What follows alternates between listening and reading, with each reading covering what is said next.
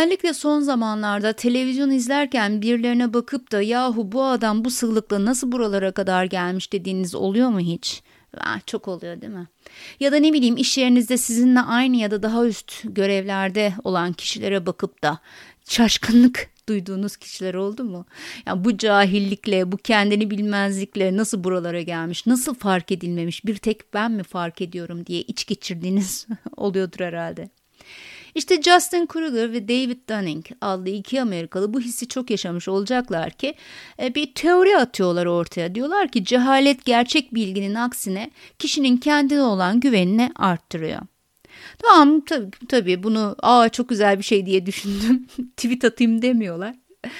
En çok da bu yönlerini seviyorum. Bilimsel olarak araştırıyorlar. Bakalım gerçekten öyle mi değil mi diye. E, fizyolojik ve zihinsel alanda birçok uygulama yapıyorlar ve bunun sonucunda da iki sonuçları var aslında. Bu sonuçlardan bir tanesi şu. Niteliksiz insanlar ne ölçüde niteliksiz olduklarını fark etmiyorlar arkadaşlar. You know nothing, Jon Snow.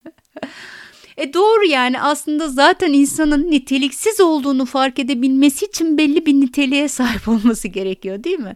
Yani düşünsenize e, mesela yeterince kitap okumadığınıza hayıflanıyorsunuz diyelim. Aslında kitap okumanın erdemli bir şey olduğunu biliyorsunuz. Sizi geliştirici bir şey olduğunun farkındasınız. Yoksa bu farkındalığınız olmasa durup dururken niye ben kitap okumuyorum diye kendi kendine hayıflanasınız ki değil mi?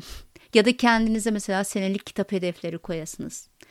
Bir konuda niteliksiz olduğumu fark edebilmem için kendimi değerlendirebilmem gerekiyor. Niteliksiz olduğum konuda illa nitelikli olmak zorunda mıyım? Tabii bu bence ilk değerlendirilmesi gereken şey. Yani önümüze gelen her şeyi yapmak, birisi bir şey yapıyor diye ona atlamak değil konu. Yani baştan bu konuya girip girmemem gerektiğini de iyi bilmem lazım. Şimdi ben bu yaştan sonra oturup da ben doktor olacağım, işte ben yazılımcı olacağım desem tamam yani günün olumlaması olarak çok güzel bir şey olur ya da işte Tolstoy'un bisikleti ne örnek gösterenler mutlaka çıkacaktır bana ama gerçekler var arkadaşlar yani. Niteliksiz olduğum konu benim için önemli mi değil mi? İlk önce bunu ayırt edebilmem lazım. Ondan sonra belli bir konuda niteliğe ulaşmam hayatımı, kariyerimi kolaylaştıracaksa o zaman o niteliklerin ne olduğunu da öğrenmem gerekiyor değil mi? Öncelikle e, o işi yapabilmem için ne tür niteliklere sahip olmam gerekiyor? Bende neler yok? E, o niteliklere sahip olmak için ne yapmam lazım? Ne tür kaynaklara ulaşmam gerekiyor? Bu kaynakları araştırmam gerekiyor. İşte ne bileyim kendim için en uygun olanları seçeceğim. Ne bileyim belki yüksek lisans doktora yapacağım, kurslara gideceğim, eğitimler alacağım, kitaplar okuyacağım, yurt dışı bir şeylere katılacağım. Neyse azim göstereceğim, çaba harcayacağım, zaman, enerji, para harcayacağım ve o niteliklere bir şekilde sahip olacağım. İşte bunun için ne gerekiyor? Belli bir hedefimin olması lazım. O hedefe ulaşmak için gerekli niteliklerim konusunda da kendimi değerlendirebilmem gerekiyor. Yani bir insanın önce hedef koyabilmesi ve o hedefe giderken yolda nelere ihtiyacın olduğunu belirleyebilmesi de bir nitelik. Bu değerlendirmenin ne olması gerekiyor? Bir de objektif olması gerekiyor değil mi? Ben her şeyi yaparımla da olmuyor aslına bakarsanız bu işler. E belli ihtiyaçlarımı tespit edeceğim. Bu ihtiyaçlarımı giderebilecek bir altyapı hazırlayacağım. E azimli, programlı falan olacağım. İşte farkındalık sahibi olacağım falan. E nereye geliyoruz? doğal olarak Dunning ve Kruger'ın söylemlerine. Belli niteliklerimin olmadığını fark edebilmem için başka belli niteliklere sahip olmam gerekiyor. Yani işin özü bu. Belli başlı niteliğin başında da ne geliyor aslına bakarsanız deminden beri anlattığım şeylere bakacak olursak kendini değerlendirebilme yeteneği ya da yetersizliği her neyse. Bu niteliklere sahip olmam için de belli bir eğitimimin olması gerekiyor. O zaman da zaten niteliksizliğimin farkına varacağım demektir. yani tam bir tavuk yumurta hikayesi arkadaşlar. Şimdi ilk buydu da ikinci neydi? Uzmanlarımızın iki tespiti var demiştim. İkincisi ise şu niteliksiz insanların niteliklerini abartma eğiliminde olmaları. Evet yani bu da çok anlaşılabilir bir şey. Eğer kişi kendini değerlendirme konusunda yetersiz görüyorsa daha doğrusu bunun da farkında değil ama yani bu ona bir avantaj sağlıyor. Avantaj derken yanlış anlaşılmasın kişinin kendisine avantaj sağlıyor. Yoksa o kişiyle muhatap olacak bizlere değil. Çünkü bu kişiler kendilerini değerlendirmekten acizler ve gerçekten de iyi olduklarına inanmışlar.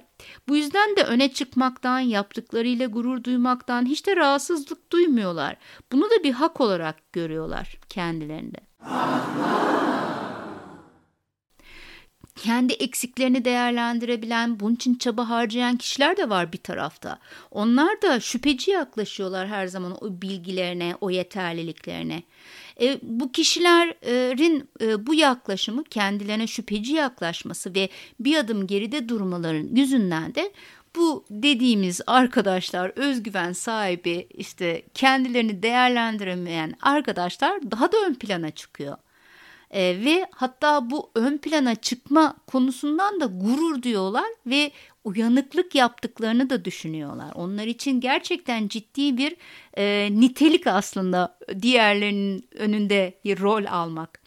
Niteliksiz insanlar gerçekten nitelikli insanların niteliklerini görüp anlamaktan da acizler. Yani toplamda bir nitelikleri değerlendirememe konusu var. Hem kendilerinin hem de diğer insanların niteliklerini değerlendiremiyorlar. O yüzden Twitter'da görüyorsunuz değil mi?